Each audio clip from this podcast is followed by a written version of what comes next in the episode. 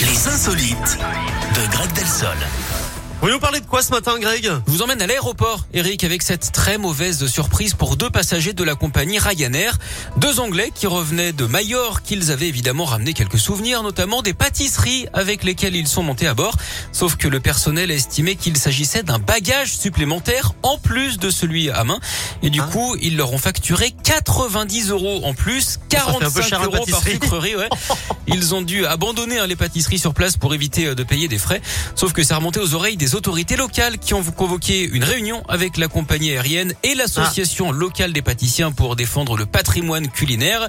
Ils ont donc réagi en un éclair. Ils vont euh, sans doute d'ailleurs changer le règlement hein, qui est un vrai millefeuille administratif.